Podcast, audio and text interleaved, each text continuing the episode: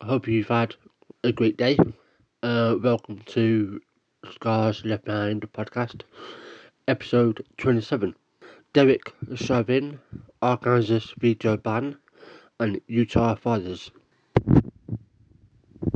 Police Police Department officers Minneapolis took the stand Tuesday on the seventh day of testimony in Derek Chauvin's murder trial in the death of George Floyd. In addition to the officers who are experts in use of force, crisis intervention training and emergency medical response was Sergeant Jody Stiger of the Los Angeles Police Department. He testified as an outside expert on police training and use of force. Stiger will return to the witness stand Wednesday morning.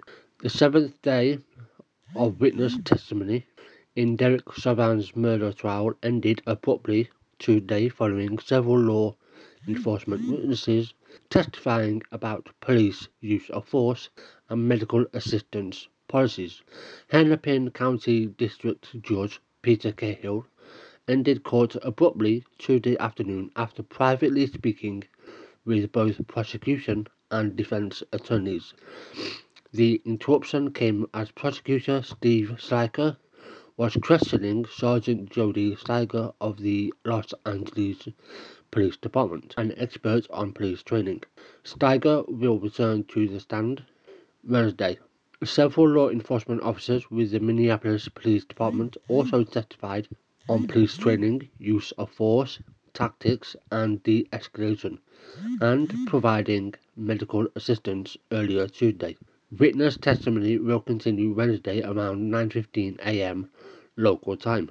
Steve Schleicher that cardiopulmonary resuscitation (CPR) can be started while waiting for paramedics to arrive, a point the prosecution has sought to drive home to suggest Derek Chauvin had a duty to provide medical treatment to George Floyd until paramedics arrived. The prosecution has called witnesses to stand, including Minneapolis Police Chief Medaria Arradondo, who said that Chauvin had violated a range of departmental policies, including by not rendering aid to Floyd before the ambulance was at the scene. Floyd did not receive medical attention May 25th until two paramedics arrived. As police officers were arresting Floyd, Bystander videos captured him repeatedly telling them he couldn't breathe. One officer can be heard telling Floyd that it takes a lot of oxygen to talk. Mackenzie, who trains Minneapolis police officers in medical treatment, contradicted that statement Tuesday. There is a possibility somebody could be in respiratory distress and still be able to verbalize it. Just because they're speaking doesn't mean they're breathing adequately. In his questioning of Mackenzie, Chauvin's attorney Eric Nelson continued a line of questions that he has asked many other experts, witnesses, and bystanders to Floyd's arrest, suggesting that the onlookers at the scene, many of whom shouted at Chauvin to get off Floyd, influenced Chauvin's actions that day and potentially hampered his ability to render aid. Mackenzie told Nelson that it is incredibly difficult to focus on a patient at a chaotic scene and that it's more difficult to assess a patient. Does it make more likely that you might miss signs if a patient is experiencing something? Nelson asked. Mackenzie said it was possible. Schleicher quickly followed up and asked if a crowd of onlookers excuses a police officer from rendering aid only if they were physically getting themselves involved, she said. The 26th witness in the Derek Chauvin murder trial is Sergeant Jody Stiger of the LA Police Department. Police Department. He will testify as an outside expert on police training and use of force. Stiger is an aide to the Inspector General within the Los Angeles Police Department, which is an oversight entity. He said Tuesday afternoon he is the only sworn police officer that works for, the, for that unit. He said he has also trained thousands of officers as part of a course he developed that went over de escalation, firearms manipulation, basic control tactics, and arrest control techniques. The medical support coordinator with the Minneapolis Police Department was the third witness called to the stand Tuesday afternoon. Officer Nicole Mackenzie said, as the medical support coordinator with the department, she provided first aid and medical training to recruits and officers. She added, Chauvin has attended the training she conducts. Three Minneapolis departments took the stand Tuesday on the seventh day of testimony in Derek Chauvin's murder trial in the death of George Floyd. The second witness on stand Tuesday is Lieutenant John Johnny Mercil, who is currently on medical leave from the Minneapolis Police Department. Mercil was a use of force instructor and has been with the department since 1996. Next segment. Legislators rebuffed Gov. Asa Hutchinson, making the state the first to ban gender conforming treatments for transgender minors. Arkansas legislators Tuesday made the state the first to ban gender affirming care for transgender minors, overriding Republican Gov. Asa Hutchinson vetoed. The law prohibits doctors from providing gender affirming medical care, such as puberty blockers and hormone therapy, and prevents them from referring minors to other providers. Major medical organizations, such as the American Medical Association and the American Academy of Pediatrics, opposed the bill, which transgender advocates say could have severe negative effects on trans youth in the state.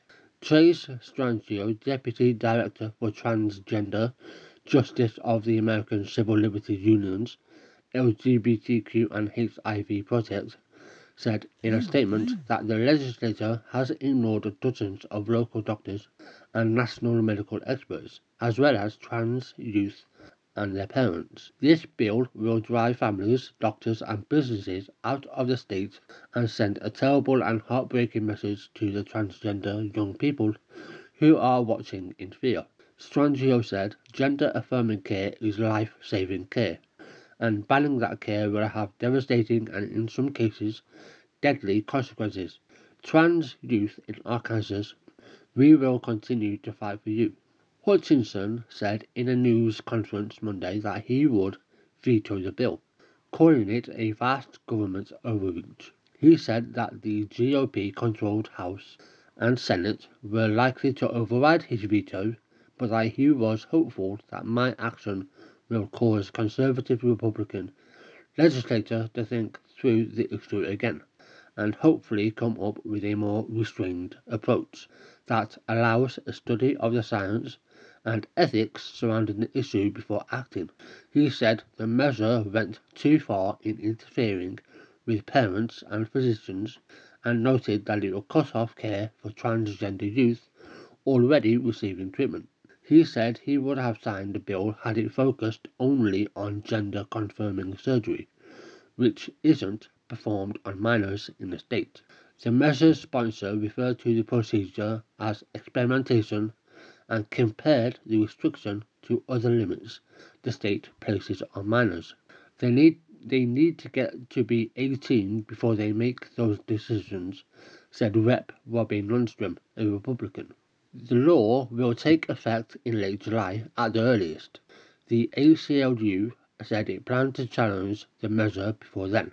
This is a sad day for Arkansas, but this fight is not over, and we're in it for the long haul. Holly Dickson, executive director of the ACLU of Arkansas, said in a statement, We are hearing from concerned families all over the state who are afraid about the impact of this bill and others like it. The override, which needed only a simple majority, passed easily in both chambers. The House voted 72 25 in favor, and the Senate voted 25 to 8. Bills targeting transgender people have advanced easily in Arkansas and other states this year. Hutchinson recently signed legislation banning transgender girls from competing on middle school, high school, and college sports teams. consistent with their gender identities, a prohibition that Tennessee and Mississippi also enacted this year. Hutchinson also recently signed legislation that allows doctors to refuse to treat people because of moral or religious objections. The foundation, established by the family of the, the founder of Walmart, which is based in Bentonville, Arkansas, raised concerns Tuesday about the recent measures targeting LGBTQ people. This trend is harmful and sends the wrong message to those willing to invest in or visit our state. Tom Walton of the Walton Family Foundation said in a statement before the override vote, a lawmaker opposed to the measure compared it to the anti-integration bill the legislature passed in 1958 in opposition to the desegregation of Little Rock Central High School. What I see, this bill is the most powerful again, bullying the most vulnerable people in our state. Democratic Senator Clark Tucker said before the vote, advocates are also worried about the effects of the law on trans young people's mental health. The Trevor Project's 2020 National Survey on LGBTQ youth mental health found that more than half, 52%, of transgender and non-binary youth seriously considered suicide in the previous year, compared to 40% of all LGBTQ youth respondents. Research shows that gender affirming medical care can reduce depressive symptoms and suicidal ideation among trans youth, according to the Trevor Project. It is not extreme or sensational to say that this group of young people, who are already experiencing disproportionate rates of violence and suicide attempts, would be put at significant increased risk of self harm because of legislation like HB 1570 pushing them farther to the margins of society, said Sam Brinton, Vice President of Advocacy and Government Affairs for the Trevor Project.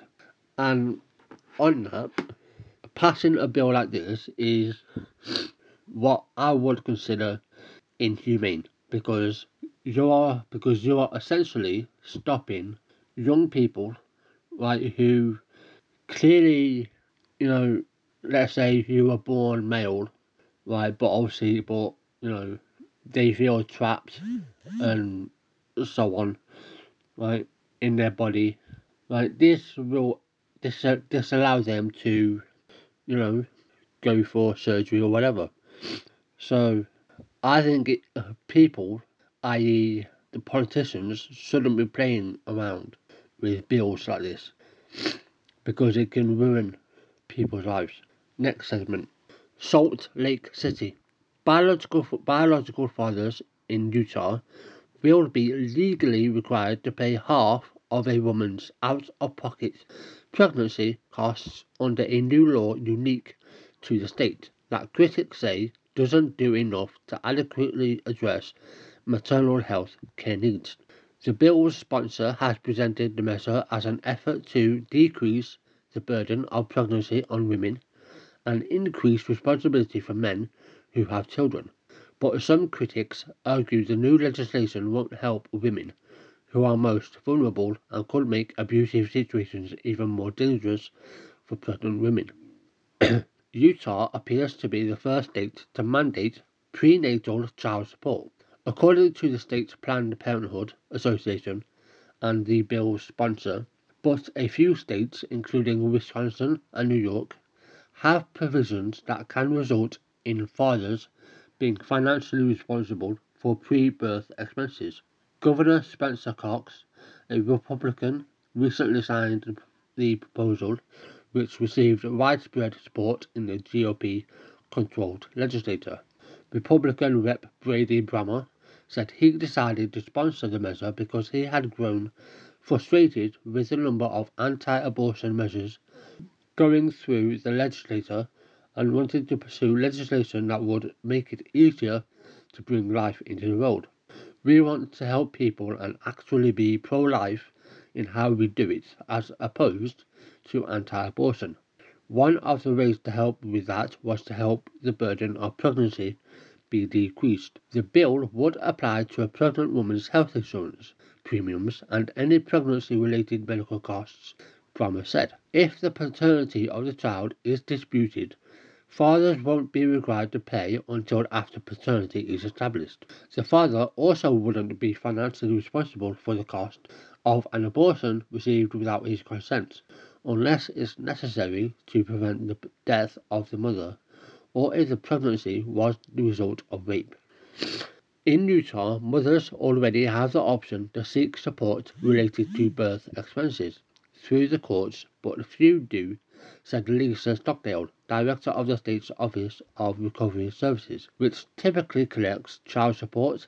She said mothers will now have the option to also seek pregnancy related payments through the legal system, but it's unclear how often they will pursue it.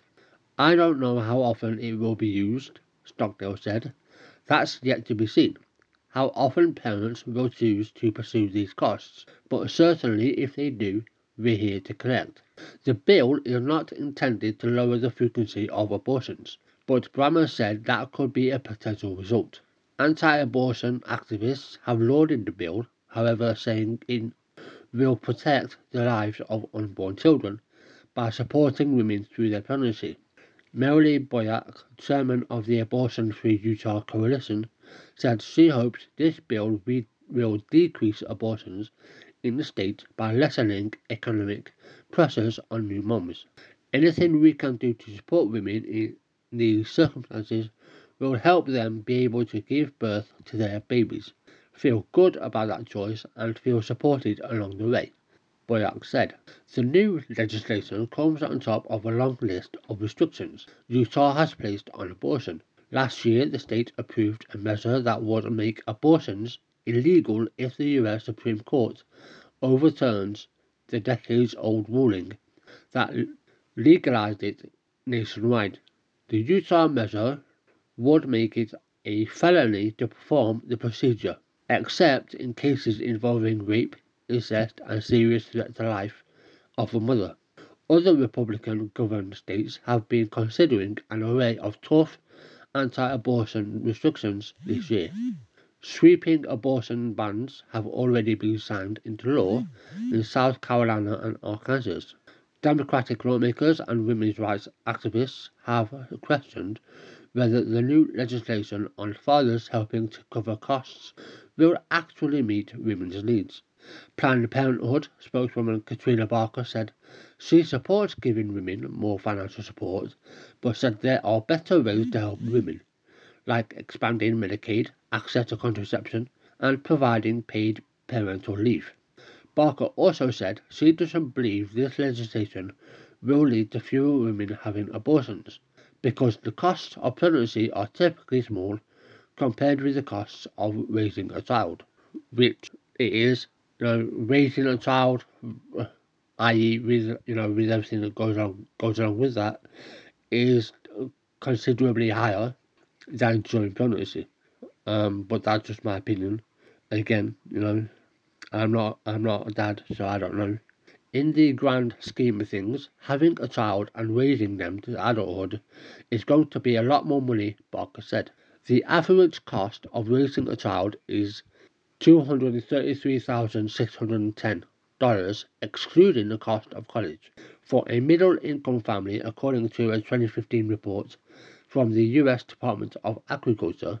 The cost of an abortion can range from being free to up to 1000 depending on, long, on location and whether the mother has health insurance, according to Planned Parenthood. Domestic abuse tends to escalate during pregnancy, and seeking these costs could further increase stresses about financially supporting a baby, said Gabriella Archuleta, a public policy analyst with YWCA Utah, which provides services to domestic violence survivors. About 324,000 pregnant women are abused each year in the United States, according to data from the American College of Obstetricians and Gynecologists. Archuleta also noted that this measure doesn't equitably address the high cost of navigating the legal system and will likely only serve women who are wealthier or have wealthy partners.